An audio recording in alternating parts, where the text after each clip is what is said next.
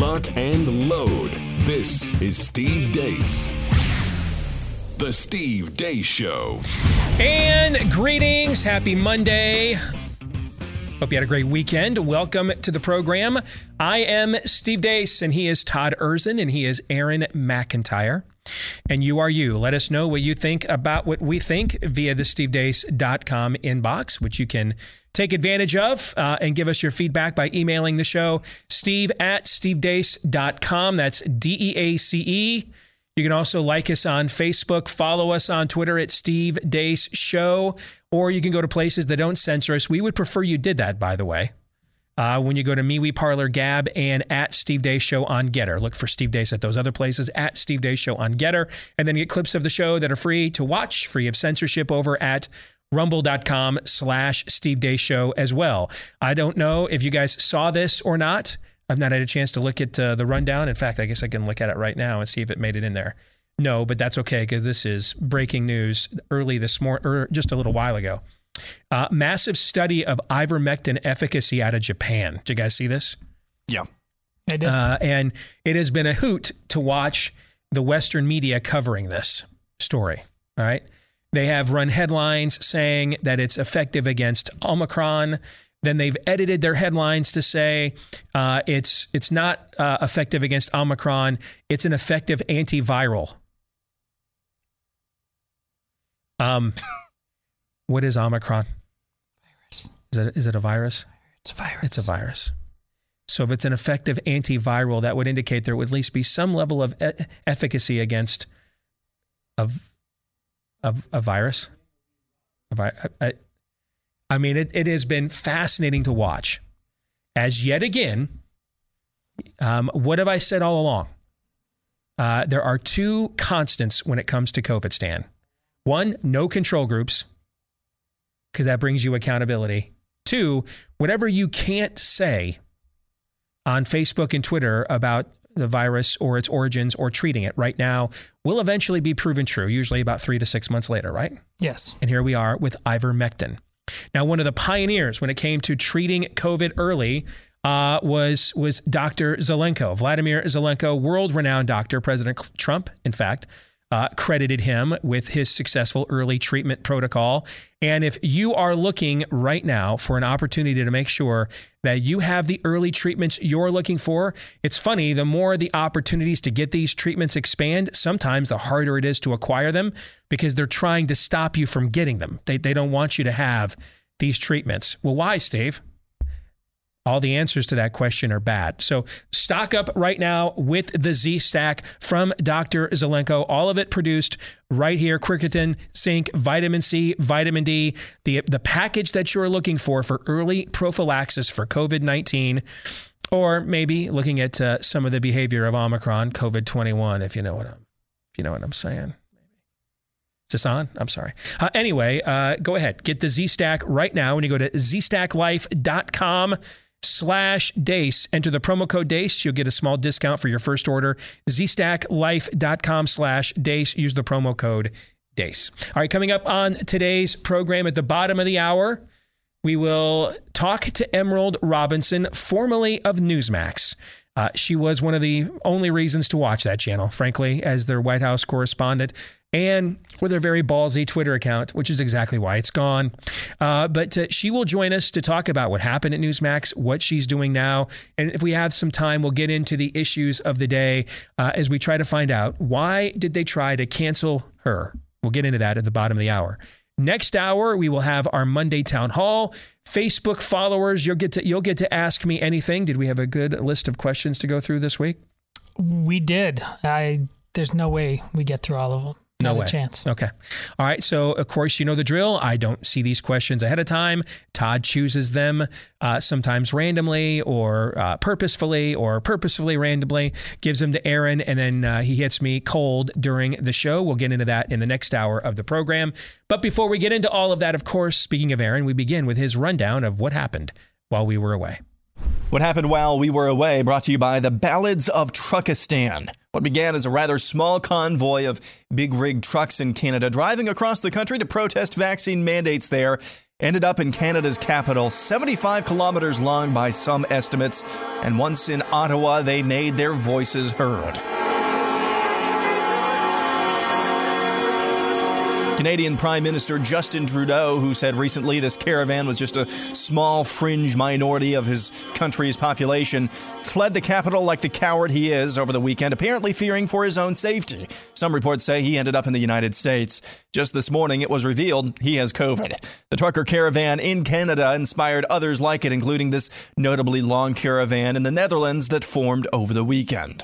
Meanwhile, down south, more and more D-list recording artists are pulling their content off the audio streaming service Spotify, saying they don't want to share the platform with the likes of Joe Rogan because he's supposedly spreading disinformation about the coronavirus. Despite these artists being D-list celebs at best, Spotify announced yesterday they're enacting a new policy targeted at corralling content they deem to be spreading misinformation and threatening to remove podcasts and artists who are caught doing so. Now, as a reminder, Spotify purchased the exclusive streaming rights to the Joe Rogan Experience for many millions of dollars just a few years ago. Here's what Rogan had to say about these developments. The problem I have with the term misinformation, especially today, is that many of the things that we thought of as misinformation just a short while ago are now accepted as fact. Like, for instance, eight months ago, if you said, if you get vaccinated, you can still catch COVID and you can still spread COVID, you would be removed from social media. They would, they would ban you from certain platforms. Now, that's accepted as fact. If you said, I don't think cloth masks work, you would be banned from social media. Now, that's openly and repeatedly stated on C N N. If you said, I think it's possible that COVID nineteen came from a lab, you'd be banned from many social media platforms. Now, that's on the cover of Newsweek. All of those theories that at one point in time were banned were openly discussed by those two men that I had on my podcast that have been accused of dangerous misinformation. I do not know if they're right. I don't know because I'm not a doctor. I'm not a scientist. I'm just a person who sits down and talks to people and has conversations with them. And just for an F Y I, here's a look at who's trying to get Rogan canceled. I'm Doctor Todd. I know the tricks to keeping kids from getting sick. Woo-hoo! Oh my God, Todd, I, what are we gonna do? It's like, people just don't believe us anymore. I know, I know, Nicole. You know what? Th- these people would rather just listen to some random person or somebody on social media. What are we gonna do? What if we created the, the perfect cheer? Vaccinate, vac- vaccinate, vaccinate, vac- vaccinate. Moving on, Senator Lindsey Graham went on Face the Nation this weekend to voice his support for an affirmative action hire for the highest court in the land. Whether you like it or not, Joe Biden said, I'm going to pick an African-American woman to serve on the Supreme Court. I believe there are plenty of qualified African-American women, conservative and liberal, that could go onto the court. So I don't concede that, I don't see Michelle Childs as an act of affirmative action. I do see putting a black woman on the court, making the court more like America. Joint Chiefs of Staff Chairman General Mark Milley brought the white rage with him in these comments about Russia. We strongly encourage Russia to stand down and to pursue a resolution through diplomacy. In Texas, Donald Trump held a rally over the weekend when Governor Abbott showed up to say Donald J. Trump over and over again. Are you ready for Donald J. Trump? Donald J. Trump is ready for you. Donald J. Trump loves the great state of Texas, and Texans love President Donald J. Trump. He is getting ready to come out here, and he wants to see you show your support for our president, Donald J. Trump. Now, John, Donald J. Trump. What it looks like when hell acts out. Here's Detroit, Michigan baby murder activist Jex Blackmore, who was pregnant, aborting her child live on television. Charlie, I just really, I want to share with you really quickly, like, This this year is mif- mifepristone. This is the first of two pills you would take to end a pregnancy, and it would indul- induce an abortion, this very pill, um, by blocking the hormone and allowing a pregnancy to grow. And I want to show you how easy it is and safe it is by taking it myself. You're taking it. Are you? Are you not? Are you? You're not pregnant, are you? Uh, I would say that this is going to end uh, a pregnancy. This Rebecca. Would be my third abortion. For those of you listening, the pregnant Miss Blackmore holding an abortifacient pill in her pentagram tattooed hand pops said pill on live television. Here's California Governor and Los Angeles Mayor Gavin Newsom and Eric Garcetti, respectively, ignoring their own mask mandates last night at the Rams forty-niners game. And finally, a message from Nancy Pelosi. Before we get started, I need to wet my whistle.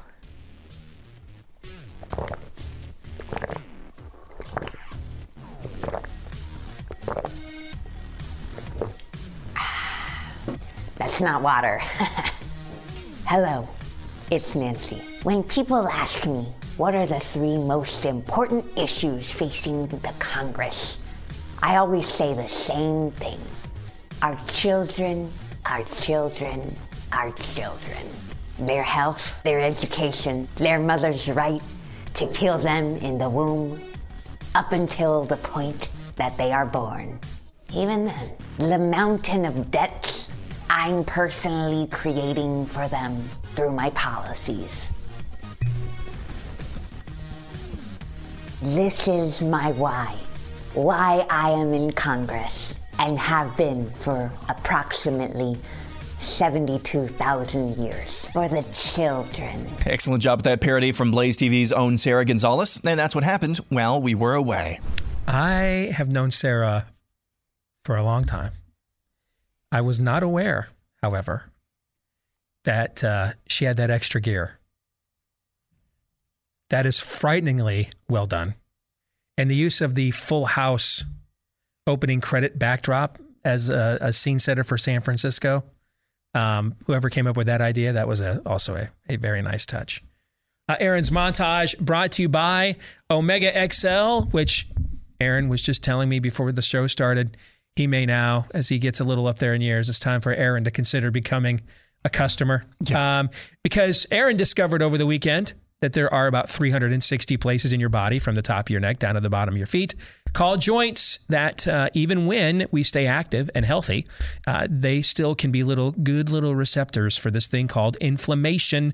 And the thing is, as we get older, even if we get healthier, our joints don't necessarily get younger. And that's why you're looking for an all-natural anti-inflammatory to go after the inflammation causing that chronic pain, achiness, stiffness, soreness. Uh, and that's where Omega X L comes in, backed by over uh, twenty-five years of clinical research and the last couple of years of my daily usage, so I can personally attest to its effectiveness. If you want to try it today, they'll offer you buy one bottle, get a second one for free when you visit omegaxl.com slash Steve. That's omegaxl.com slash Steve, or give them a call at eight hundred, eight four four, four eight eight eight. We will discuss in the overtime today what is going on with Joe Rogan and what his future could be and what it may be or what it may mean really for us as an industry. Because what's going on right now is this guy is the closest thing, alternative media. Notice I didn't say conservative media, right? Mm-hmm. Okay.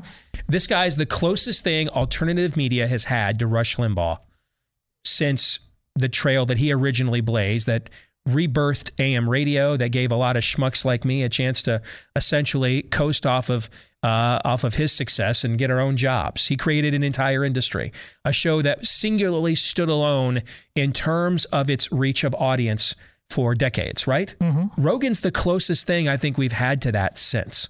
The kind of numbers that if if if this technology were around when Rush debuted, these are the if, if, what what would it look like if you translated What what six hundred some odd radio stations on all these fifty thousand watt clear channel at the time, blowtorches? How would that translate into today's digital technology? It'd look an awful lot like the reach that Joe Rogan has right now. Now, he's got a whole different slate of beliefs on a lot of different things than Rush Limbaugh had, right? Mm-hmm. But in terms of being an alternative source for conversation and, and a different approach, he likes to interview people. Rush almost never did, unless like, like a Republican president would call in or Newt Gingrich or something. All right, but different beliefs, different approaches. But the idea that a new technology or the revamping of an old technology in order to create a new industry would go against the Overton window of the regime, that you would be allowed to have conversations in polite company. In some, in some respects, I think that Rogan is even more dangerous than Rush was. And and and here's why. Because when Rush debuted, you still had a lot of Democrats that believed in a lot of things we call traditional Americana. Rogan, Rogan is one of them. This is a Bernie Sanders supporter. He's just like an actual liberal. He actually thinks having a free exchange of ideas. I, I, the the the rant that Bill Maher gave over the weekend might be his best yet about the Democratic Party. It's, he, he said, "Hey, it's not my fault that we've be, we've gone from the party of J F K and F D R to the party of L O L and W T F." And and in this rant, here's why I think it might be the best one he's given yet, because he revealed something about himself. He said, "Hey, you think I've changed? I haven't. I'm still the same unmarried, childless, pot-smoking libertine I've always been." Those were his exact words. "It's just you guys are nuts." And he showed an example of trying to put solar power into his California compound and a six-row flow chart of what it took for him to actually do the environmentally conscious stuff they told him he should do to be a good American, and on and on he went. See, this is what Rogan is doing. But Rogan's taking it to a next level. Maher is willing to consider alternative views of opinions. Rogan is bringing in alternative facts and information. That's Rogan is like if Walter Winchell had a podcast. Okay, this can't happen. And so we're going to get into what his future may, may be at Spotify and what it may mean for the future of media in America in general in the overtime today. BlazeTV.com slash Deace is where you can go to watch that. We will record it right after today's program for Blaze T V subscribers, and then we will upload it for you later today to watch on demand at blazetv.com slash Deace. And then that's also where you can go if you are not yet a subscriber and you'd like to become one to get a discount. ten bucks a month is what it costs at blazetv.com slash Deace. All right, let's get to the rest of what was in Aaron's montage. And and I had not seen that clip. The other woman in that clip, by the way, is a longtime friend of mine. And, I mean, she was, uh, Rebecca Kiesling is her name. Michigan native, successful attorney.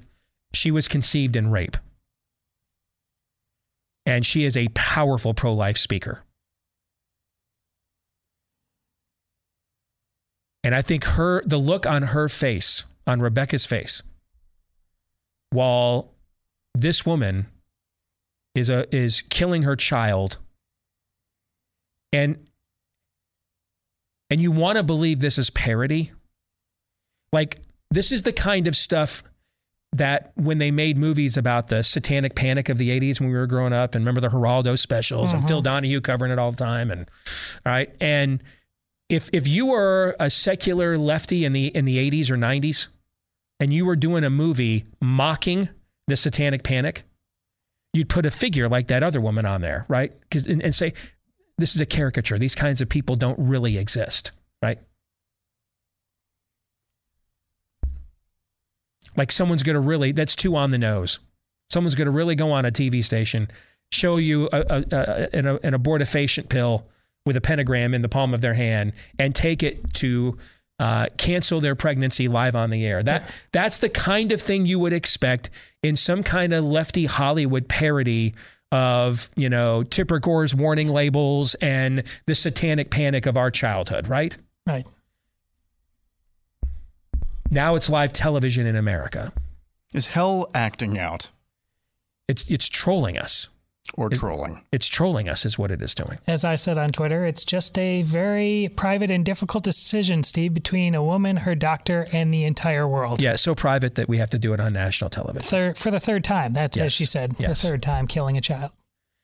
Um, I I had not seen that video until your montage, Aaron. I didn't have a chance to read the rundown all the way before we started.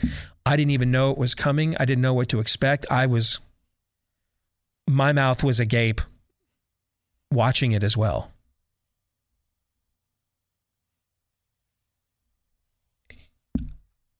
I'm not sure I've talked about this before. I think I have on this show. I have on other shows. One of the one of the big paradigm shifts I've had over the years. You know, it's been when I when I first got an access to um, a microphone and a platform of significance.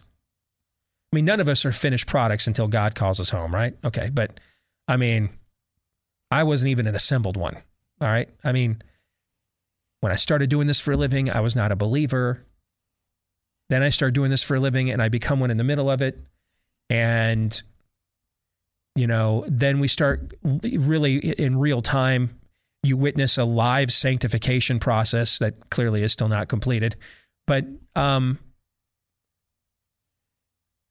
I used to think early on that if we permitted things in our culture, like what that woman just did on that Fox affiliate in Detroit, it would it would provoke God's wrath. That was my understanding of how this worked. And then for the first time, I, I studied the book of Romans seriously as a believer, with the intent of, as Romans says, not being controlled by the thoughts and patterns of this world, um, but instead having my mind renewed by what's in God's word. And when you read the very first chapter of Romans, beginning, I think it's with verse seventeen, you got to love Paul, man. Starts with some introductions, right? And it's not even like chapters. First of all, they didn't have chapter. We didn't add chapters to the Bible till like the twelfth or thirteenth century or something. So this was written as a letter, which makes it even more potent. So he's writing a letter to the church in Rome. And he begins with formal introductions and things of that nature. You might think this, you know, there might be, again, a little bit more subtext, more context.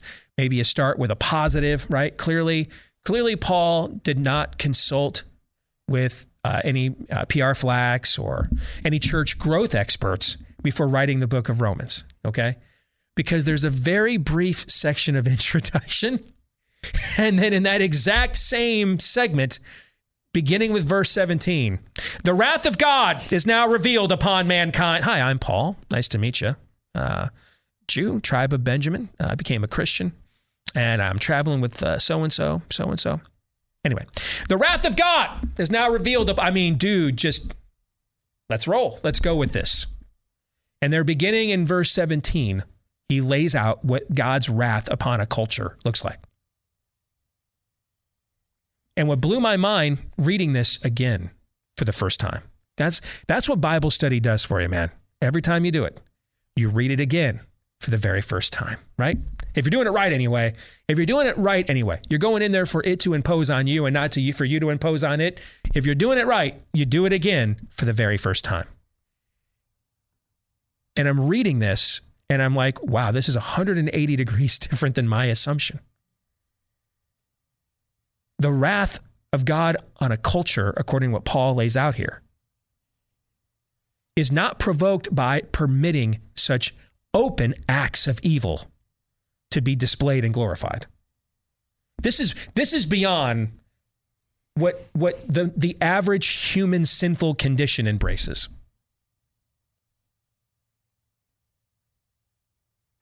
And the average human sinful condition harbors more sins in their heart than they'll ever act out on. That's why Jesus says, right?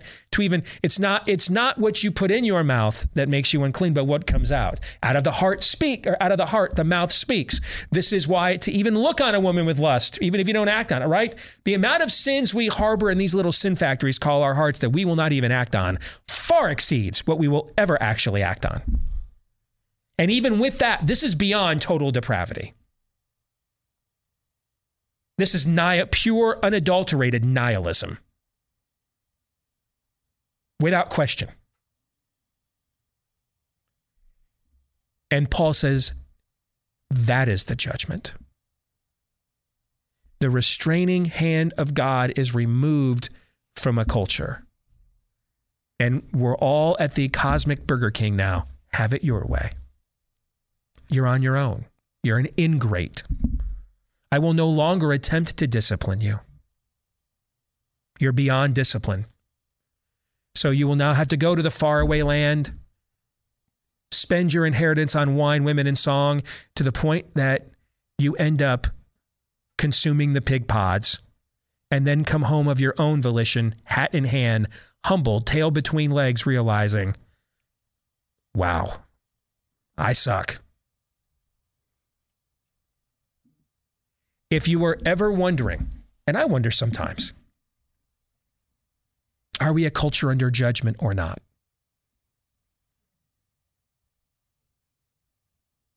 seventy years ago, Detroit was the richest city in America. Per capita, the wealthiest city in America. Now it is a wasteland. And on television, women with pentagrams in their hands kill their children live on the air. So let's play Jeopardy here. The answer is, are we a culture under judgment? Yes. Yes, we are. That's as, that's as blatant confirmation on top of all the other confirmations we get constantly.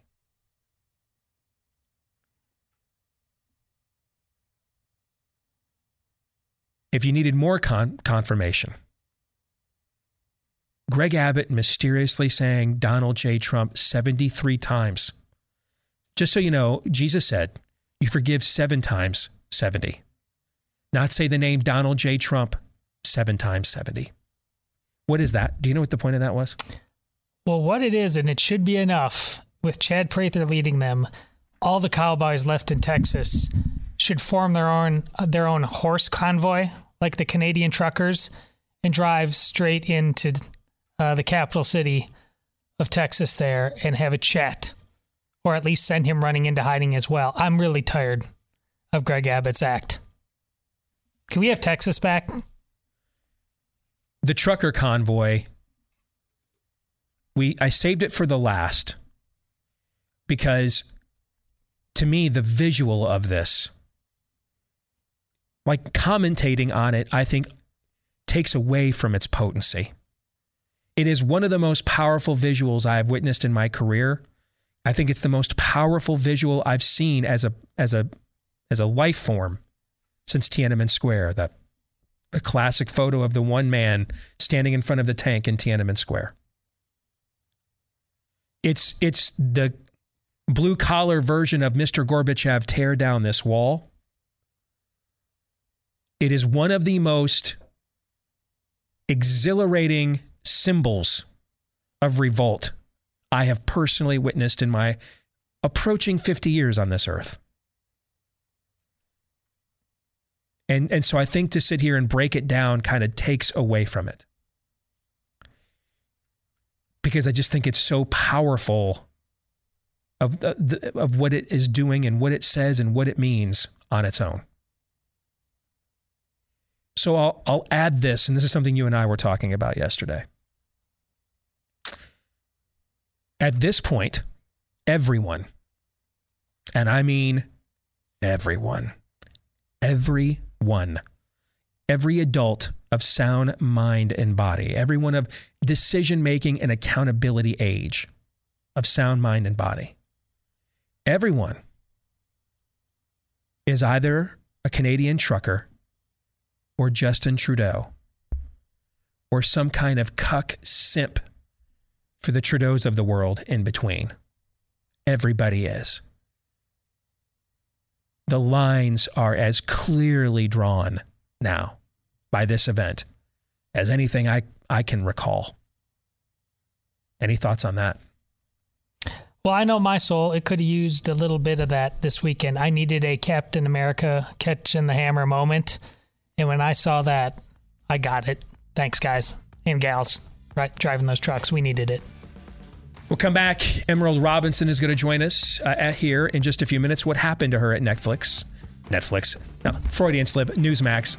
Uh, we will find out, and then find out what's next for her next.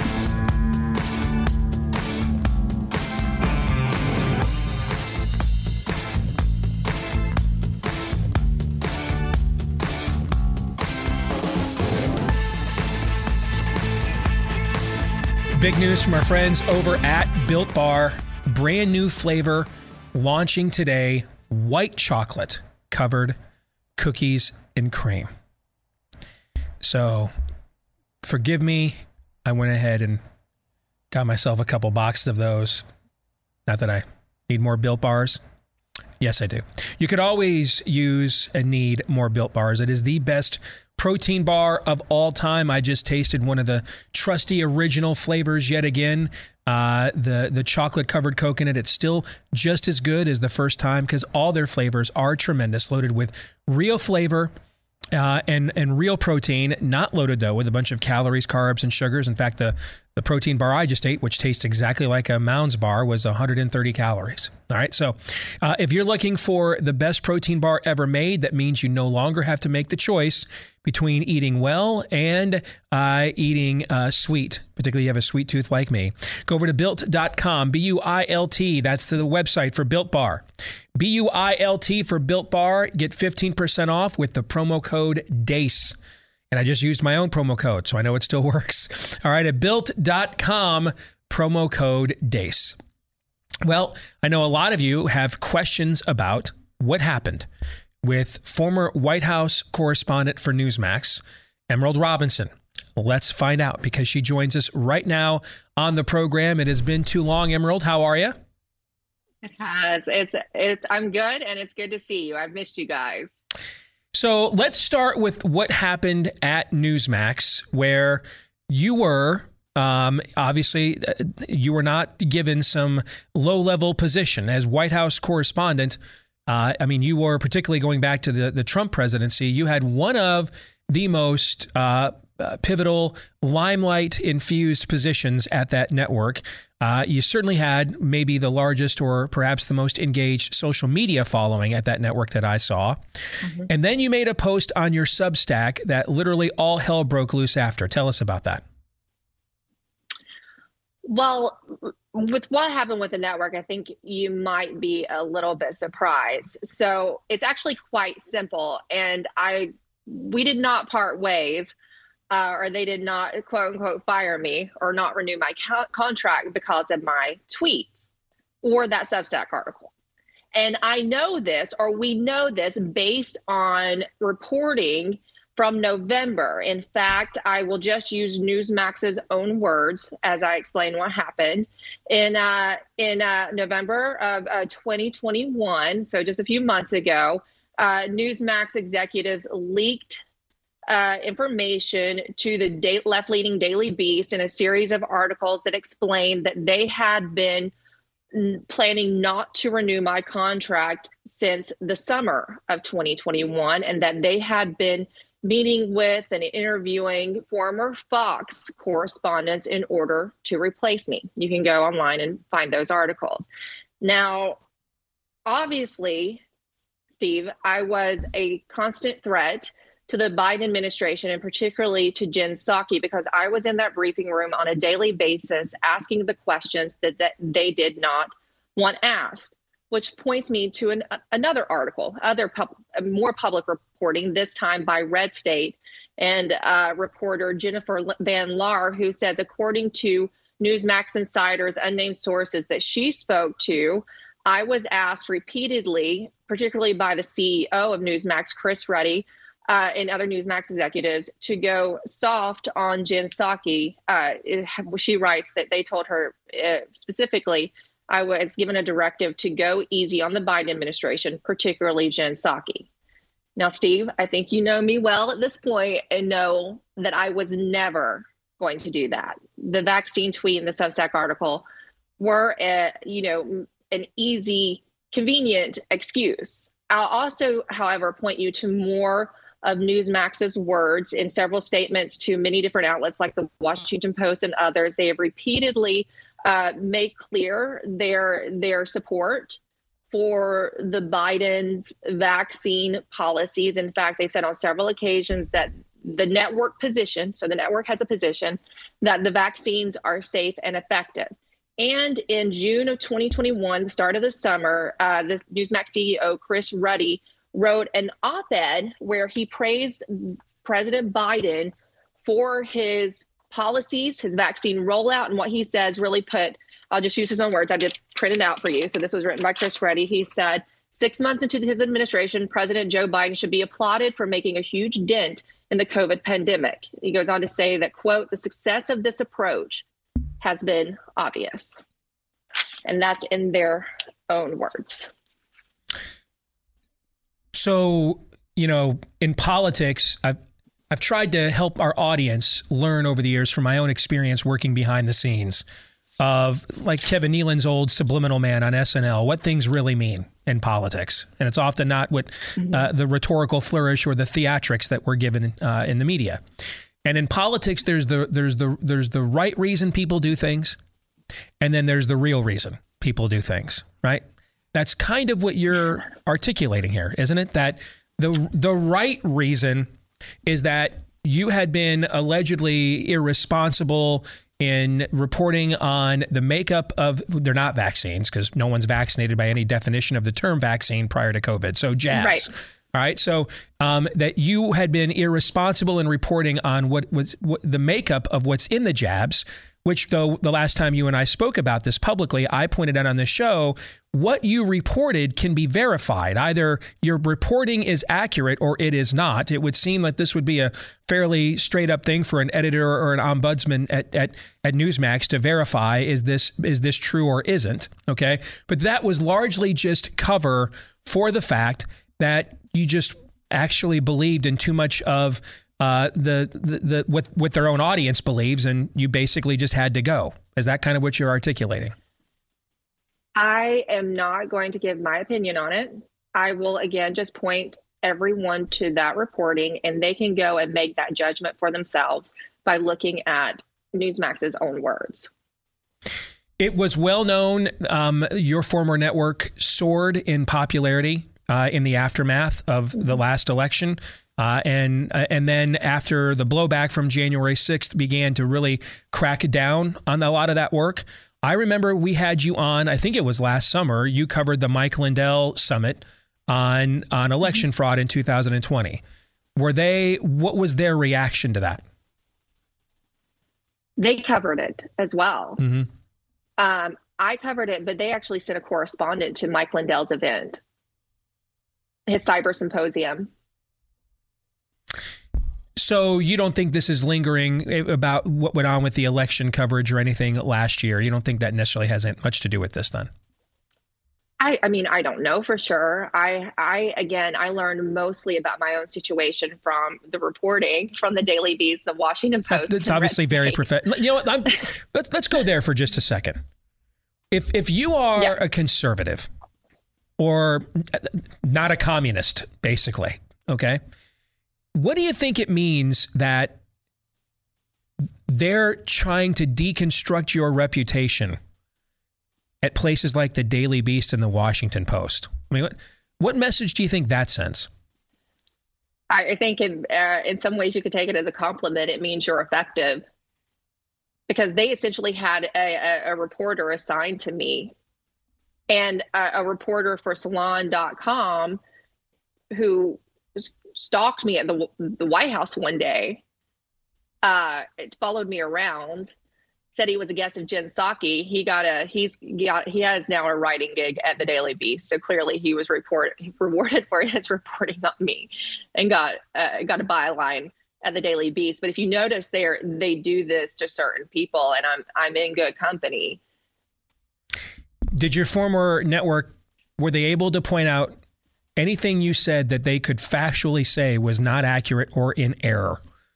Would they, did they ever make no. any specific points about any of that? No.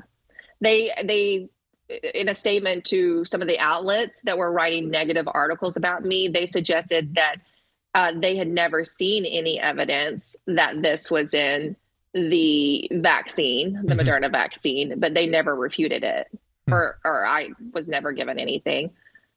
Have you heard from any of your former colleagues or anything at all? I mean, again, you had a, one of the most yes. high profile on air positions at that network as White House correspondent. Have you heard from any of your peers? I have heard from so many of them, Steve. And, you know, so many of them were wonderful people to work with, mm-hmm. really professional, really good at their job, really care.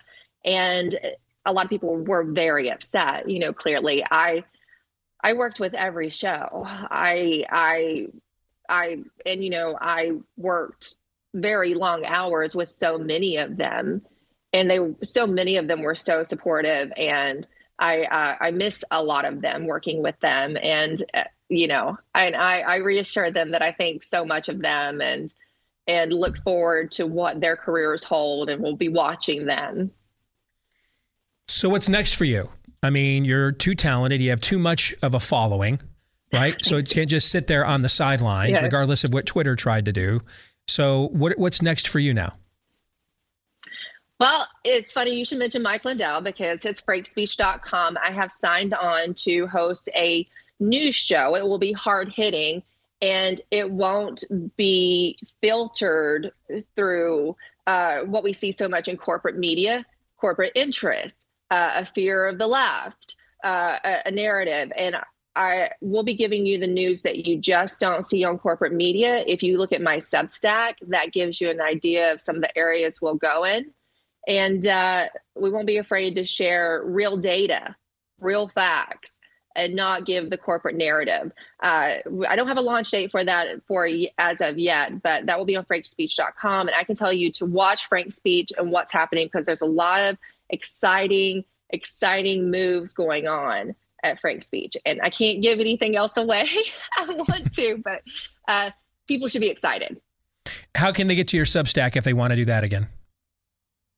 Uh, well, it's got sort of a strange U R L. It's emerald three dot substack dot com, or you can just put in a search engine, Emerald Robinson Substack, which is how I find it half the time myself.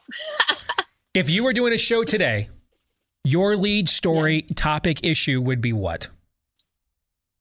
I still think we should be talking about the D O D whistleblowers and those those statistics. I've been talking to more doctors. I've been talking to people about the uh, You mean the what's in the med database about statistics. The jabs for the Department of Defense. That's what you're referring to, right? Yes. Okay. Extremely concerning numbers. I think that even though we've seen a lot on election fraud or election integrity out of Georgia, at the end of the day, this is life and death we're talking about with the data out of the Department of Defense. We have covered that on our show as well. Uh, Daniel Horowitz from here at, at our Blaze is at the Blaze has been all over. He's got, he's, he has spoken personally with a couple of those whistleblowers. One of them he's named. He's a, he's one, he's a rare physician Green Beret.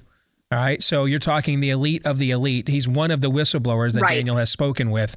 Those numbers are insane about the increases in cancer diagnoses and everything else. And again, we're talking about one of the healthiest subsects of subsets of our entire population, obviously. What would be the innocent, benign explanation for that? I, I can't come up with one, but I find myself asking that a, a variation of that question quite a bit these days. So is there an innocent, benign explanation for those numbers? I can't come up with one. And then if you look back at Project Veritas's reporting and the release of those classified uh, reports from Major Murphy, mm-hmm. where he writes to the Inspector General and points out that the Department of Defense had been very concerned about the spike protein potential, uh, and how toxic they found it to be when they looked at potentially funding Echo Health Alliance, that group we're constantly talking about, who is at the heart of this, that was funded by Fauci's N I H, uh, how they have now reversed course and are mandating what they thought was too toxic to fund, are mandating every service member inject themselves with it now. So it's hard to come up with something benign, especially after seeing that, those documents. Well, we want to have you back when you get ready to launch your new show. Uh, yeah. It's good to have you back. You're too good at this. You have too valuable of a voice, and uh, we appreciate you here, and God bless you. All right. Keep in touch. Thanks, Steve. I definitely appreciate you all and all the great reporting. You got it. Take care. So thoughts on the conversation we just had. And for those of you that don't know, Chris Ruddy is like the founder, chairman of Newsmax. And they've, they've had this ebb and flow before. Early in the conservative blogosphere, they were one of the biggest websites we had. And then they were kind of viewed as really milquetoast, you know, and kind of just lost a lot of their influence for a long time. And then he went multimedia and slowly but surely began to build it back. And one of the ways that he built it back was hiring people like Emerald Robinson and essentially getting to the right of Fox News. And now you can see I mean, I know they ran Steve Cortez from the Trump uh, campaign out of there. Uh, they were imposing uh, jab mandates on their employees. Um, I don't even, I'll, I'll just tell you this, guys, I don't even follow them on Twitter or anything anymore. I mean, I, I got so t- tired of Meghan Markle updates and crap in my timeline. It was always from them. I just, I don't even follow them anymore. So to me, I think the, it kind of just, the salt kind of lost its flavor as far as I'm concerned, even before this happened with her, but this just kind of seems to confirm it for me. But what do you guys think? I think we are in uh, do something versus be somebody territory that you so often talk about. And oh, it's, yeah. it's not just for politicians, as Chris Ruddy got, you know, in order to get to a certain uh, place, you might start off with some wacky ideas, like a like a coach, you know, with a team that he knows isn't going to win, and you might make it interesting. And any a free agent hire here, a wacky scheme there.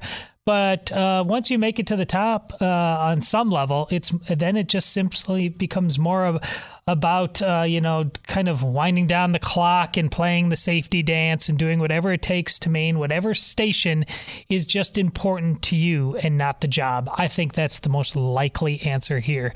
A guy like Chris Ryan, he is just a squish. That seems like it's always the answer, yeah, because... I mean, have we had any shortages of squishes wearing our uniforms over the last, you know, no, uh, my entire life? No. So Occam's razor always in effect. And and it's it's a, a crying shame, because at the end of the day, if some of these claims are untrue, that should be able to be proven, right? Should be able to be proven. Saw uh, an interesting tweet, and I cannot remember who sent it this morning. There's a reason why the powers that be use the term misinformation instead of lies, because lies they could disprove. Misinformation, correct? They get to manipulate that to whatever the hell they want it to, and that's how the devil operates. Keep everything in the gray. Yep. Lack of clarity. Truth is unknown, unattainable, inaccessible, uh, and they're like their father, the father of lies.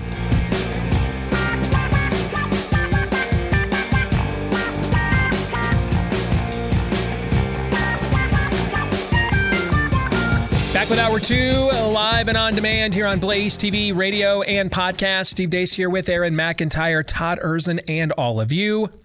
Don't forget to let us know what you think about what we think via the steve deace dot com inbox, which you can access by uh, emailing the show, steve at steve deace dot com. That's D E A C E. Like us on Facebook. Follow us on Twitter, at Steve Deace Show. Look for Steve Deace, me, on MeWe, Parlor, Gab, and Getter, because we don't get censored there. You can also look for at Steve Deace Show on Getter. Not Steve Deace, at Steve Deace Show on Getter. Uh, and then go to rumble.com slash Steve Deace Show for clips that are also free of censorship, but then also they are free for you to watch at rumble.com slash Steve Deace Show. If you're a podcast listener, thank you so much for being a huge part of our audience and our ongoing growth and success. If you wouldn't mind, if you have yet to do so, leave us a five-star review. Also hit subscribe or follow, whichever applies, and however and wherever you podcast us from. And thank you so much to all of you, tens of thousands of you that have done this for us already. Thank you so much. Please keep those coming. We appreciate them all. Also, want to let you know that this portion of the show brought to you by our friends over at Moink. I don't know if you've been in the meat aisle in your store recently. It is not getting less inexpensive with Bidenflation. That's why you want to go with Moink. Uh, pastured pork and chicken, grass-finished beef and lamb, wild-caught Alaskan salmon, all delivered direct to your door, so that helps family farms become financially independent outside of big ag across the country. You'll enjoy animals that were raised outdoors and swim, that actually fish in the ocean. Moink meat, free of antibiotics, hormones, sugars, and all the other junk that you can find in your prepackaged meat in the meat aisle. Founded by eighth generation farmers. If you want to give Moink a shot now, we get Moink at our house. Uh, you can get a year of filet mignon for free. That's cool. A year of filet mignon for free, and then pick what meat you want delivered with your first box when you go to moinkbox.com slash Steve. Again, that is uh, moinkbox.com slash Steve, M O I N K, for moinkbox.com slash Steve. Let's get to it. It's our Monday Town Hall. Ask me anything. Our Facebook followers, your turn up to bat. this week. Uh, I solicit the questions. Todd choose the, chooses them. I don't ever look at any of them, so I don't have a clue what is or isn't coming. And if you don't like the fact that your question wasn't chosen, I'm going to blame him. I had nothing to do with it. Todd selects the questions, and then Aaron, uh, you get to pepper me with them, beginning with right now. We'll start with Amanda Renee, since we uh, have seen and are currently witnessing the corruption and deception revealed by our leaders worldwide, the corruption in our healthcare system exposed, the sheer amount of deception in our media. Is it time to ask ourselves if the church has managed to escape the corruption and deception unscathed? I've lived my entire life hearing that the end times are upon us. Literally every generation before us also believe the same thing. Is it time to potentially acknowledge that we're living in a deceptive time period where we're listening to the teachings of man rather than Jesus? She goes on to say that's not saying the Bible isn't accurate or infallible either, but it's acknowledging there's a potential for the teachings of Jesus to be twisted to fit the agenda of man. Should we ignore the fact that it's been the past five to one thousand five hundred to one thousand years where this futuristic ideology of a rapture, a seven-year tribulation period, and the rise of the Antichrist has been introduced and accepted? What did biblical scholars believe prior to this theology? So interesting. She is making the claim that that premillennial dispensation, dispensational eschatology is a is it might be part of a mass yeah. level of uh, a delusion and deception. I. Let's get that's, this Monday kicked off with some eschatology, baby. Wow. I, and that's an angle I had not considered. Frankly, you're giving, and, and I think in the last year and a half, I have been as respectful of this viewpoint and as entertaining of this viewpoint as I have ever been since you guys have worked here or known me, yeah. right? Okay. But you're actually being kind by saying that this has been fair. This has been prominent within the last five hundred to one thousand years. It has not been. This is really a view that became mainstream in the church in the mid to late nineteenth century. And it's been a while since I've studied the whole history of the premillennial eschatological uh, view um, as we've know as we know it today. But if memory serves, and uh, you know, if I get it wrong, a, a detail here or there, I apologize in advance. But a lot of this, as we know it today, was influenced by a group called the Plymouth Brethren. And I think they had um, their pastor's name, I think, was John Darby, I want to say. D A R B Y, I believe. And, um, and, and a lot of this also came from the Schofield Bible. So if you, if you know anything about the history of American Christianity, um, the term fundamentalism, for example, where did it come from? It came from a couple of very successful businessmen that were concerned that America was drifting away from its Christian fundamentals. And so they, out of their own pocket, they funded these Bible, these, these Bible tracts to be sent to churches and believers all over the countries, all over the country. And they were called the fundamentals. Okay. Uh, and that's where the term fundamentalism came from. Uh, after, after the Scopes Bible after the Scopes monkey trial in Tennessee, there had there there was a, a massive, uh, almost like a psychic break within American Protestantism, and one element of the church was so embarrassed by the public spectacle and what came out of it that, uh, and this is where a lot of our Reformed denominations were, a lot of our Lutheran, non-Missouri Synod denominations were, frankly, so embarrassed by it, they they essentially um, uh, uh, modernized themselves. They accepted modernity and became what we now know as mainline Protestantism, which has gone from being modernist to postmodernist. Many of these don't believe anything anymore. And the groups that held on to orthodoxy within Protestantism um became known as fundamentalists, and then there later on was a break between fundamentalists and evangelicals in the post-Billy Graham uh, ascendancy. But uh, this group was heavily influenced by the Moody Bible Institute. It was one of the, it was probably in the first half of the twentieth century, the most influential uh, intellectual center of American fundamentalism slash evangelicalism. And it is still hugely influential to this very day. and and through its its attachment to its leader, founder, uh, inspirer D L Moody, who you've heard me quote a few times on the show. One of my favorite quotes comes from D L Moody. Um, I like my way of doing things better than your way of not doing anything. All right, I love that quote. Okay. Um, uh, Moody is one of the great evangelists in the history of American Christianity. And um, out of this came uh, a lot of a lot of American Christians. Their personal Bible study at home was the Schofield Study Bible.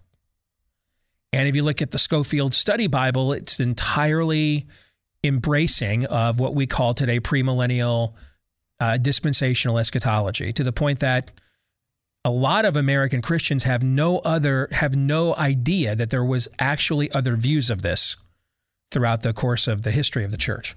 I mean, a lot of I, the church I used to attend, where I was on the preaching team, I mean, I was one of the younger members there. Okay, I mean, there was, this was an older church, seasoned saints.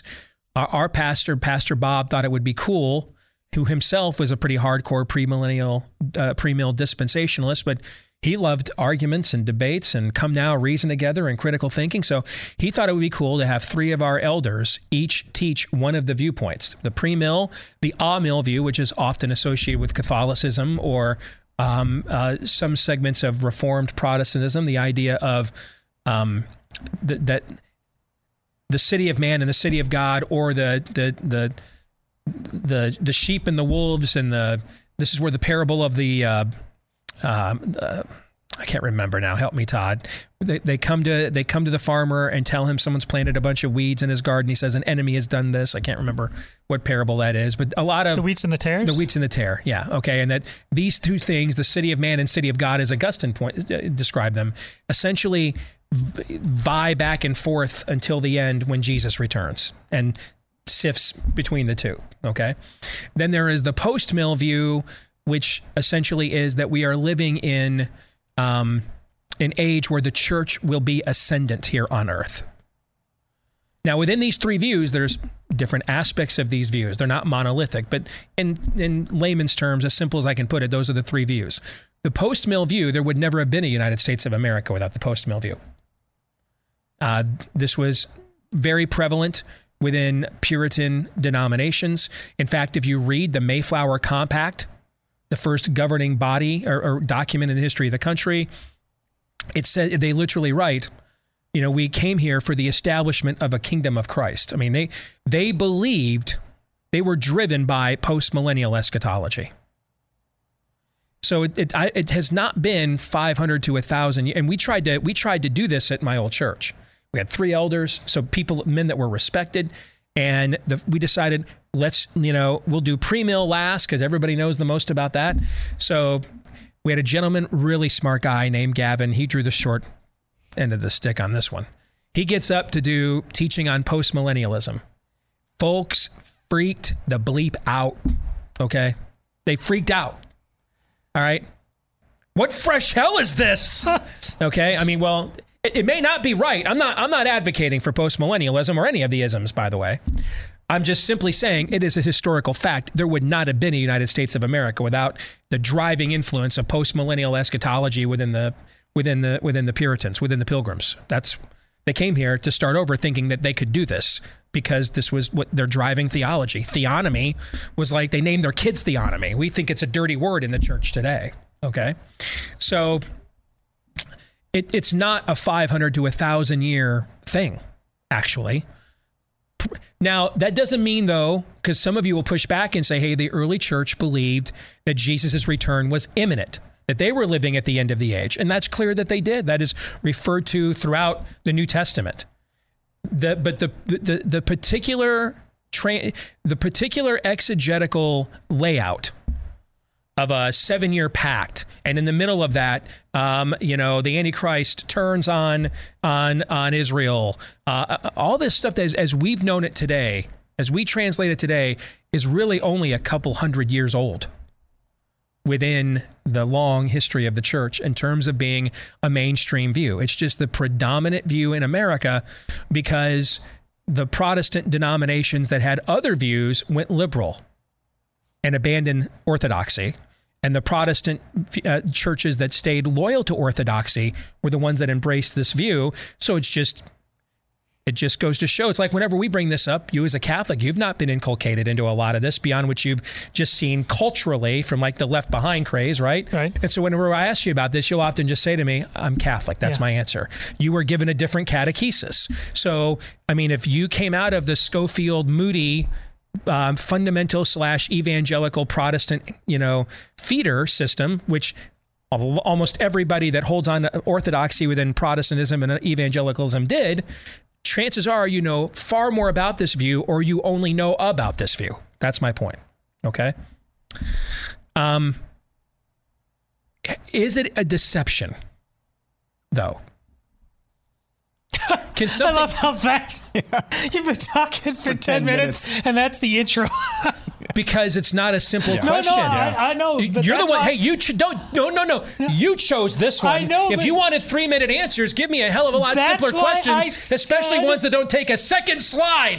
A second slide. See? You had to go to a second slide to finish the question. That's okay? Why I said we're not getting through all of them. There's no way to do... You didn't s- have to choose this. I'm not making fun of you. To do okay. service to it, but the, that's funny that the it's you joking about about yourself with that. There's that was the the footnote on what getting to the point, which is undeniably hilarious, even if it's necessary. I don't believe it's a deception.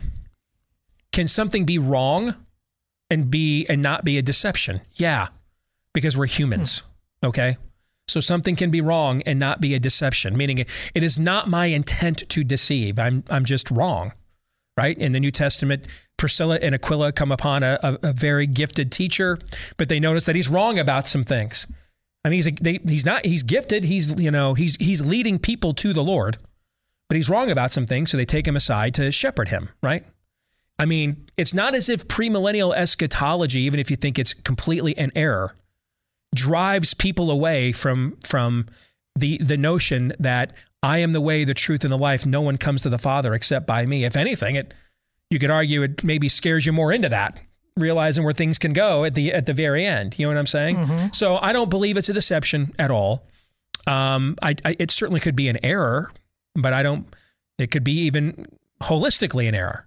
But that doesn't necessarily mean that it is a deception. It does not drive people away from the rep- the core of the gospel is the repentance of your sins for, a, for to be redeemed, and a, so you have a restored relationship for all of eternity with your Creator. Okay, and in no way, shape, or form does this deter from that. So I would not call it a deception. To me, deceptions are things that deter from that.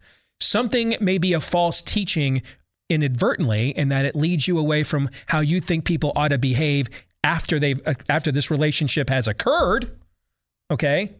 But a deception is is something that doesn't want that relationship to even happen, or wants to push you away from sustaining that relationship. And I don't believe this eschatology, even at times when I've in my career, I've been the most skeptical of it. Right now, I might be the least skeptical of it I've ever been, all right? But even in times when I was the most skeptical of it, I didn't believe it was deception, no. Excellent answer. Uh, next. Hold on. Go- I got to take a Marco Rubio water break after that one, man. yeah. Holy cow. See? Very good. All right. Thank you. Uh, Megan Mon- uh, Nanya says, uh, what are your thoughts on long COVID? I haven't heard you talk much about it.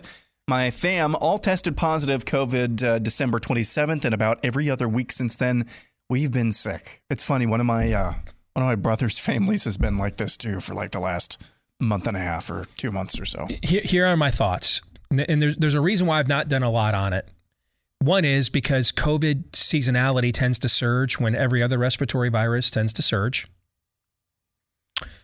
Two is um, because I don't trust our testing regime on any level. Like I don't I don't trust it at all. I, I just I don't trust it at all. One iota. I don't trust it. Um. And then the third is because remember what I said, I said this a lot last fall and at the, at the the fourth quarter of last year. Everybody here is taking a risk. Everybody is. We do not know what are the long-term consequences of even an asymptomatic exposure to a virus of unnatural to malicious origin. If if I didn't acknowledge that first, I'd be like the people I criticize. I cannot sit here and tell you that I think the virus is of an unnatural, an, an unnatural or malicious origin, and then play it off like, yeah, even if I get it, get the case of the sniffles, no big deal. Both those things can't be simultaneously true. We don't know what the long-term ramifications for it are. We don't. On the other hand, we also don't know what the long-term ramifications are for injecting an experimental technology that now has virtually no efficacy against the current strain whatsoever, over and over and over again. I mean, the data out of Israel right now is heartbreaking. And you're talking about a country where over eighty percent of the adults have been triple jabbed. Over forty percent of the adults there, quadruple jabbed. Israel's not even a country now. It's a subsidiary of Pfizer. It's Pfizer's human testing lab. That's what that's what Israel is. Just as God intended. Yes. Nothing says Holy Land like th- repeated holes that uh, that uh, Pfizer injects into you with their needles. Okay? But I think all of these things, you've not heard me like dismiss things about long COVID. Like Kirk Herbstreit came out a couple of months ago and said he still has never fully recovered his sense of taste after his COVID uh, you know, exposure last year. You haven't heard me mock or disdain any of that, have you? No. Because we don't know. And those we are, don't know. Those are the kinds of things we, as a show, could have and would have spent the last two years trying to help you out with if we didn't have to unpack the rest of these ridiculous lies. That's exactly lies. Right. That's that's ex- that's see from the beginning. From the beginning, the reason why we have not been able to remember when we first started on COVID, the very first thing I did, at the urging of many, many of you in this audience, was to listen to a two-plus-hour conversation that Michael Osterholm, who's now a Biden COVID advisor and had served under the previous five presidents, including Trump, an interview that he did with Joe Rogan warning about COVID. Do you guys all remember this? This was actually the first thing that I ever did. Yeah. Okay. Um. But when when it was determined, there is a phenomenal study from Johns Hopkins that our friend Andy Bostom just tweeted out, and I, I shared it yesterday. It's a meta-analysis of over three of about three dozen peer-reviewed studies on lockdowns, whether they saved lives or not. And and this study, this meta-study, that's what a meta-study is. It's a study of other studies, a, a, like a Drudge Report collage of other studies, okay? This meta-study found collectively these thirty-four meta-studies concluded that lockdowns may have helped deter COVID mortality by zero point two percent. Nowhere near, no, that's not nowhere, that, that calculus isn't nowhere near justified compared to the damage they did on the back end and are still doing, by the way. But then this study points out something very interesting. Remember my first pushback against COVID mitigation efforts. What did I ask? How do you flatten a curve if you don't know when it began? What's the number one hypothesis that this meta-analysis that I read on Sunday? The number one, the number one hypothesis for why COVID lockdowns and mitigation efforts don't work is because there's no way to, to, to pinpoint when and where the virus began. And since it's a respiratory virus, it's aerosolized. So therefore, you could ne- the, the horse was always going to get out of the barn because people have to breathe. Isn't this where Osterholm said the sub- screen door on yes, a submarine thing? This yeah. is why sending people home didn't matter. We just cost shifted. Okay, so I don't go to work and get the virus. Now, the number one tr- the transmitter of the virus was intrafamilial. Over eighty percent of COVID cases around the world were transmitted intrafamilial in twenty twenty because we have to breathe. We cannot not breathe, guys. We have to breathe. We can wear gas masks. At some point, you have to take it off. Put on a new one. We have to breathe. Once it was aerosolized, there was no way around this. So from the beginning, they offered us solutions that begged the question, is the cure worse than the disease? And because it was obvious with any ability to analyze data or critically think at all, at all. I'm not smarter than most of my peers who wouldn't do this from the beginning. I just have more balls than they do. That's all. I don't have more brains. I just have more balls. So I will do it. It was very clear there were no good answers. And you know what it means when there's no good answers? They're lying or they don't know. I'm not putting my faith and my family's future in the hands of either one of those. I'm going to need more than either we don't know is the best case scenario or we're just flat out lying because there's a whole great reset. Not good enough. So because we've had to wrestle with this calculus from the beginning of is the cure worse than the disease, and that just rolled right on into the jabs,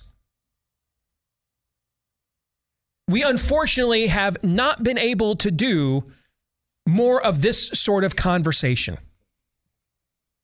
But the reality is, we do not know. We do not know. I don't know. I'm asthmatic. It's not as clinical as it was when I was a child.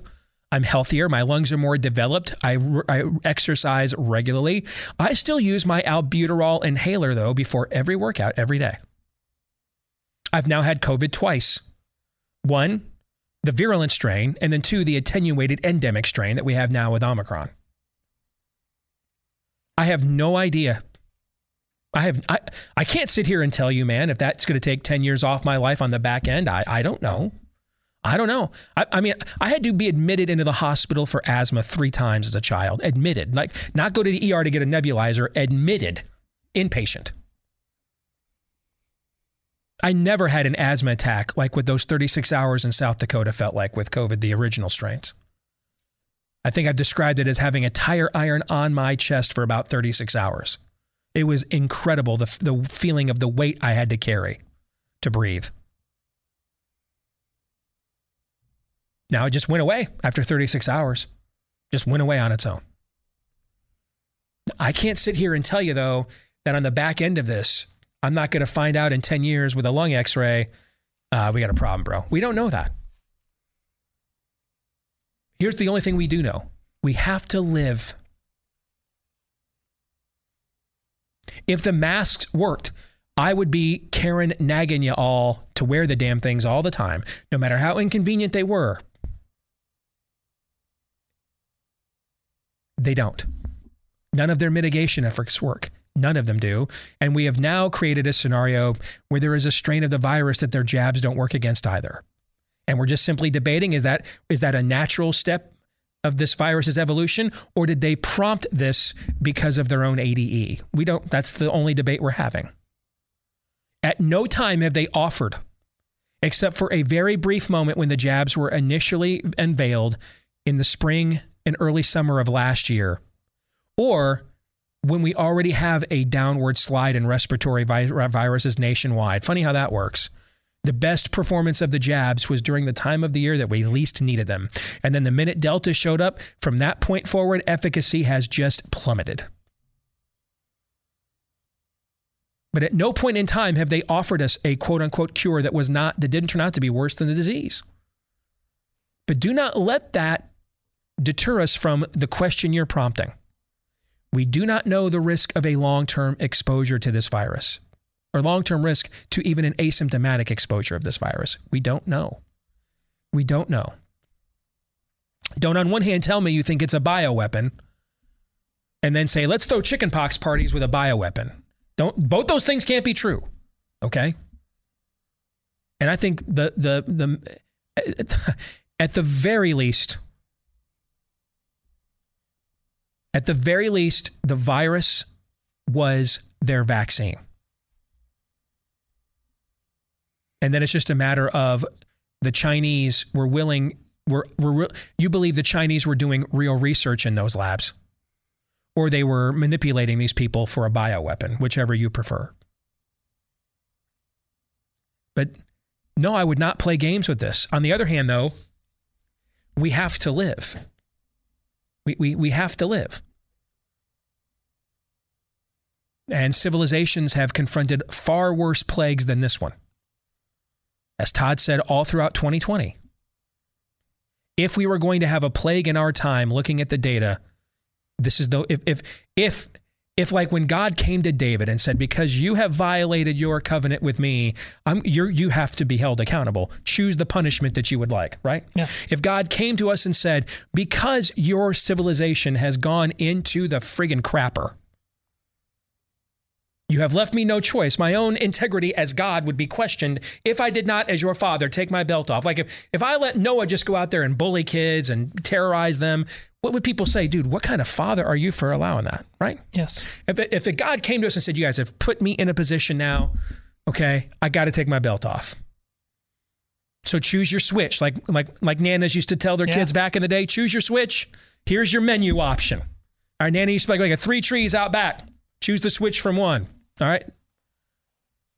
And if God said here, yeah, three plagues, we would have probably chosen this one. Median age of death is about seventy-five to eighty. Doesn't hurt, harm kids. Kids also aren't vectors, so they're not transmitting it to their loved ones at the exact same time.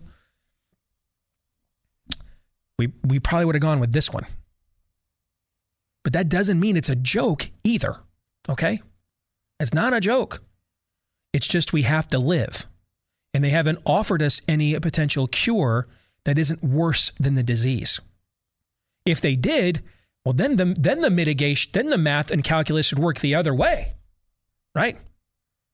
Then it would be, oh, okay. Well, now I have to consider maybe giving some things up in exchange for this benefit. Instead, they came to us and, and said, give up a bunch of your freedom for no benefit. I'm sorry, uh, zero point two percent. That was your benefit. More of your questions here in a moment.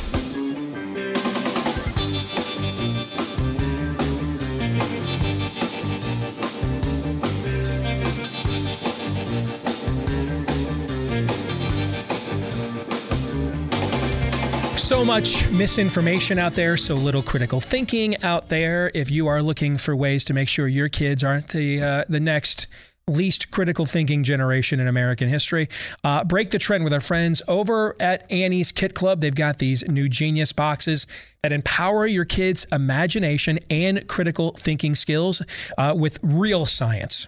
The real stuff, not the, what was the chant from that uh, video in your montage? Science is like magic, but real. Yep. Yeah. Science is not like magic. Scientism is. Science as your religion is. But no, it's not like magic, but real. Uh, real science, uh, like the, the real kind, geology, chemistry, aerodynamics, and more. Perfect for kids ages seven to twelve. If you want to give this a shot right now, you can design a hovercraft, examine fossils, build robots, so much more. Introduce your kids to real science, real research, and the value of asking good crit- critical questions. When you go to Annie's, A N N I E S, annies kit clubs dot com slash Steve, annies kit clubs dot com slash Steve, fifty percent off your first Genius Box at annies kit clubs dot com slash Steve. All right, back to our Monday Town Hall. Ask me anything. Hopefully, Erzin shows some shorter questions. Oh, yeah. That's my fault. For round two. You want good questions or do you want short questions? Right. I'll try to give shorter answers. I'll try. Go ahead, Aaron. I think this one's a great question. This is from Caleb Reed. Since statists blatantly ignore the Constitution as it's already written, why would changing the Constitution make any difference? Put another way, how do we force statists to follow a newly revised Constitution if they refuse to follow it already?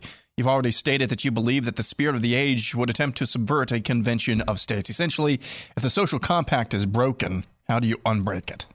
Well, ultimately, um, there is no form of government that you can create that restrains unrestrained human behavior. So, I mean, Caleb, I would flip your paradigm or your premise back to you. If you really believe in the premise of your question, then I expect you to be out in the streets. Um, uh, it's Dodge City, full-blown vigilante justice out in the streets, right? I mean, uh, so if there's nothing we can do when this happens other than that, if that's your view, then that's how you should respond. To, to respond any other way would be to undermine your own stated observation or analysis of the situation, in my view. What, what the Convention of States offers, right now we have no vehicle for us to peaceably rein in the system.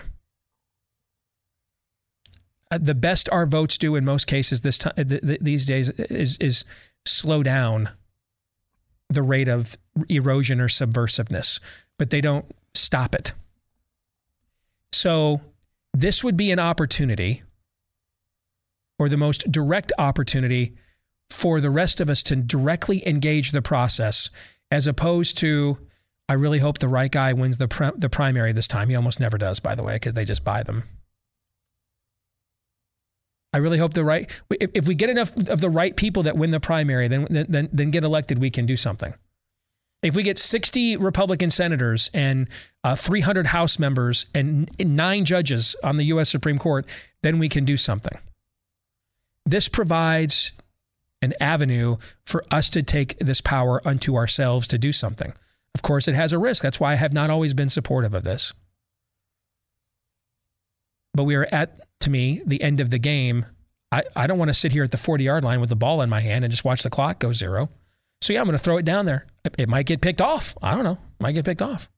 I do know this. If I'm holding the ball at the forty-yard line at the end of the game and I'm behind on the scoreboard, what happens? You lose. You lose. I know. That's the one thing I know for certain. I don't know what will happen if I throw the ball as far as I can into the end zone here on the last play. I don't know what will happen. Could get batted down. It could be intercepted. Or we could get Flutie to Phelan. I don't know the answer to that. Flutie to Phelan is the least likely outcome. I do know, though, though there's only one outcome that's one hundred percent certain. And that's if I just sit here and hold the ball at the forty-yard line when the clock goes zero and I'm behind on the scoreboard. I know that. But if you think the social compact is irredeemably broken, then, brother, I mean, I, I expect you out on the road, out on the streets with a holster, some street vigilante justice. To do anything other than that, if you believe it's that far gone, would be to kind of sell out your own viewpoint then. So welcome to Dodge City. Next, Joshua Saul says, I come across charts and stats that indicate the U S, the unvaccinated are the majority of deaths and hospitalizations. Is this just dishonest information for the narrative, or do you think it's possible that our medical system is treating the vaccinated correctly, like early treatments, et cetera, while leaving unvaccinated to die? I know of situations where people that are jabbed can get monoclonals and people that aren't cannot. Um, secondly, uh, the, the data that has come internally from this country, we have demonstrated on the show how corrupt or incorrect it has been in the past. This is why we have often used, we, for the last particularly six months, the clearest data on this has come from the U K. That's why we've used their data. And before that, it was Israel, although Israel's now made it tougher to get access to their data than it was before. As someone who has researched this quite a bit, it is actually not easy to get jabbed versus unjabbed stratified outcome data from our own domestic um, information sources. It's not easy to do without get, going through some kind of filter. That's also why we spent so much time last week on the excess deaths numbers, because that's that's the result. If the excess death numbers should add up in reverse, right? If two plus two equals four, if I put a print number two plus and then a cursive number two, okay, and it equals four, when I run it back the other way, in reverse, the cursive number two plus the print number two, it should then also equal what? Four. Four. If it doesn't equal four, then I didn't do two plus two. You know what I'm saying? Yeah.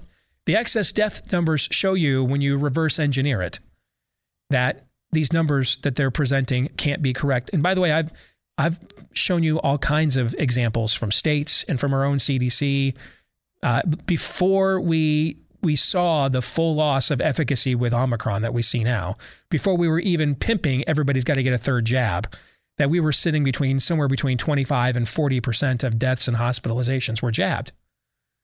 I mean, Redfield, who's doing Larry Hogan's COVID strategy in Maryland, he said this back in August. Back in August, he said this. And said this has been going on for, maybe it was September, and this has been going on for several weeks. So well into August.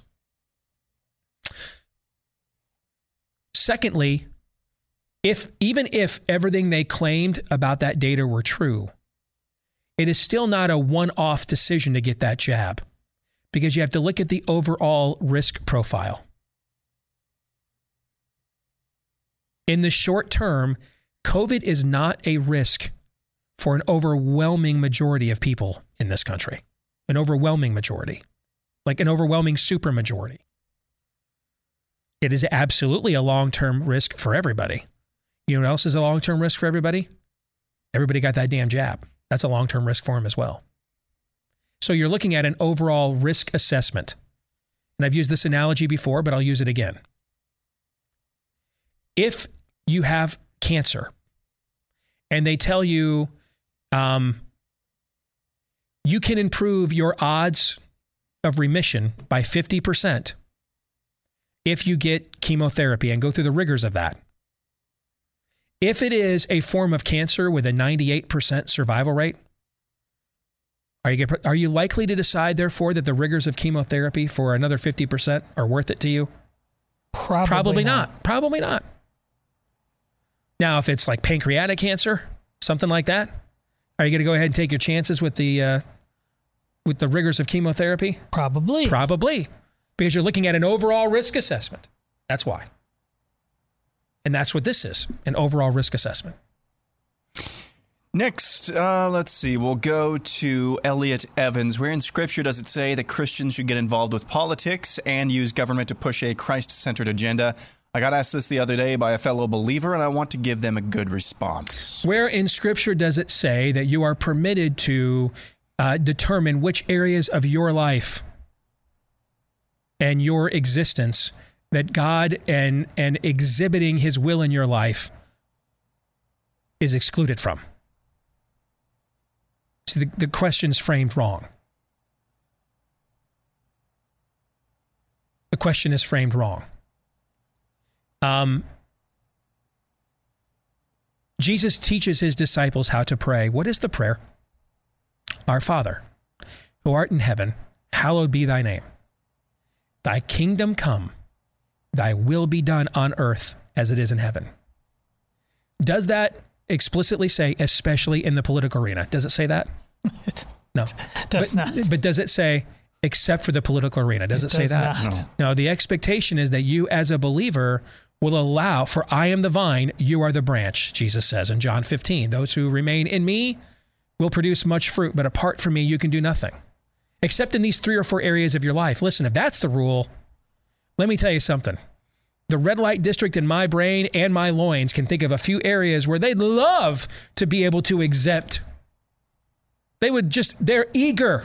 In fact, I can't even stop them from, I know I can't do that, and I still often can't stop them from thinking that or doing it. You know what I'm trying to say? Mm-hmm. I can think of all, I, we all got a list of areas. Wait, God's going to let me just have this one? I get a, I get a, you know, YOLO on this? Swing, I'm in. That's not what it is. I die daily, except for the things that are really inconvenient to me. Is that what Paul wrote? Don't think so. Offer your body, offer your body up as a living sacrifice, holy and pleasing to God, except when it's in some controversial areas. Is that what it says? No. No. Okay. Thank you. Next question. Uh, let's see. Uh, we'll go to Julie Gavin, who says, uh, have you still been following the twenty twenty election irregularities and the recent news that a Pennsylvania court has just found that mail-in ballots used in the twenty twenty election were unconstitutional? If so, what are your thoughts? Yeah, this is actually the second state that this happened. It happened in Wisconsin yeah. previously. So I have been following it. But here's my thing, guys. I'm trying to get rid of the mechanism that justified and created all of this. Okay? I mean, they have wanted to do this since the nineties. Motor voter bills and all those controversies, mm-hmm. remember that? Okay. They have wanted to do this pretty much all of Aaron's life. They have been trying to get these sorts of ballot harvesting mechanisms put into place. And they just, and the trend line was actually going against them. We had over thirty states that now had voter I D laws, including our own. The mechanism that provided their opportunity. What do you need to commit a crime? Means, motive, and opportunity. They had the means and they had the motive since the Clinton era, okay? But the opportunity, that third one, hit here with COVID. Because as you guys have pointed out, what's to stop them from their numbers getting so bad that they don't just tell us about October seventeenth. New strain, it's terrible, stay home, everybody mail in, vote online, right? Mm-hmm. Okay, so you've got to take the, you got to take, if you're going to, if you want to prevent a crime from happening, then it's just, we reverse engineer it. If these are the three things it takes to identify a crime, then to prevent it, what do you have to do? Take at least one of these three things away, right? Mm-hmm. And to me, that's COVID stand. There will be, there's no, you cannot trust in any meaningful election reform without defeating COVID stand. It is the weapon of mass destruction that they that they rolled out to undo our election process. Before we get to the last one, tell you about our friends over at real estate agents I trust dot com. If you are getting into the real estate market during these unprecedented times, Bing. Make sure you do so with an agent that you can trust. And where would you find them? Well, the name kind of says it all. real estate agents I trust dot com, a company started by Glenn Beck and some of his friends because they got tired of running into agents that they couldn't trust. That's why they started this referral service so that just about anywhere you want to move to or from, anywhere within the sound of my voice or the United States, I should say, uh, you can find an agent with a fully track, fully vetted track record of success. He will come in, or she, take advantage of uh, and control of your situation while recognizing that you're ultimately the one that is in control. Go to the website, see if we can help you. real estate agents I trust dot com. Let's do one more. Jim Bicknell says, will Jim Harbaugh be the next coach of my Minnesota Vikings? I believe that Harbaugh will be the coach of the Dolphins in the N F L or nobody. I, I think that if uh, the the president or the owner of the Dolphins, Stephen Ross, is is perhaps the University of Michigan's biggest benefactor, and if if he really believes Harbaugh wants to coach in the N F L, then he's going to scoop him up. They have a great relationship. It's warm weather where his wife wants to go. Um, I, I think you'll see him go there. And I just saw this morning that in Vegas, odds on the next Dolphins coach, Harbaugh, is way ahead. He's minus two hundred and everybody else is plus money. So I think it's the Dolphins or no one in the N F L. Interesting. That'd be, that'd be my prediction. All right. Any final thoughts? Oh, final thoughts. Well, what'd you get in? Six there, I think. Yeah. Yep. Left quite a bit on the table there. Really, really good questions. I mean, that's, isn't that the sign, Steve, of the quality, the greatness of the questions that I have mind for you, that you can't come close to answering all of them? Yes. I go Thank you. Back to, I think it was Sean's question just about the social compact as well. I think what this also gets at, uh, too, no matter where we are on the spectrum of, uh, on this side, you know, we are in good faith having arguments and trying to uh, win people to our perspective. That's, that's the most peaceful, the most peaceful Uh, side of the spectrum here, and then all the way over here is gunshots in the in the street. We're like right here, guys. I don't know if that makes sense to you the way it's showing up on T V, or like right here. So we're not there yet, but we're a lot further, or a lot closer to being mm-hmm. over there than we are over here. And I think that means one more thing as well. The spirit of the agers have to be defeated one way or another. It's mano y mano, yeah. Steel cage match, whatever term you want to give into it, but it is a zero-sum game. If troops are marching through an enemy country, they don't worry about uh, what's the enemy going to do to me when they have power again. No, no, it is zero-sum. You go there to win. You go there to vanquish the enemy. That's that's where we are right now. We we are no. I don't see a, a scenario where we return to that. Good faith, disagreements, discussions, what have you, anytime soon. Did you see that Canadian political cartoon that called the truckers tyrants? B L M gets mostly peaceful protests, right. Yet the truckers right. are tyrants. Right. The social compact is broken. It's not yet irredeemably broken. It'll become irredeemably broken unless we do everything peaceably we can to do something about it. Amen. Then it becomes a self-fulfilling prophecy. John three seventeen.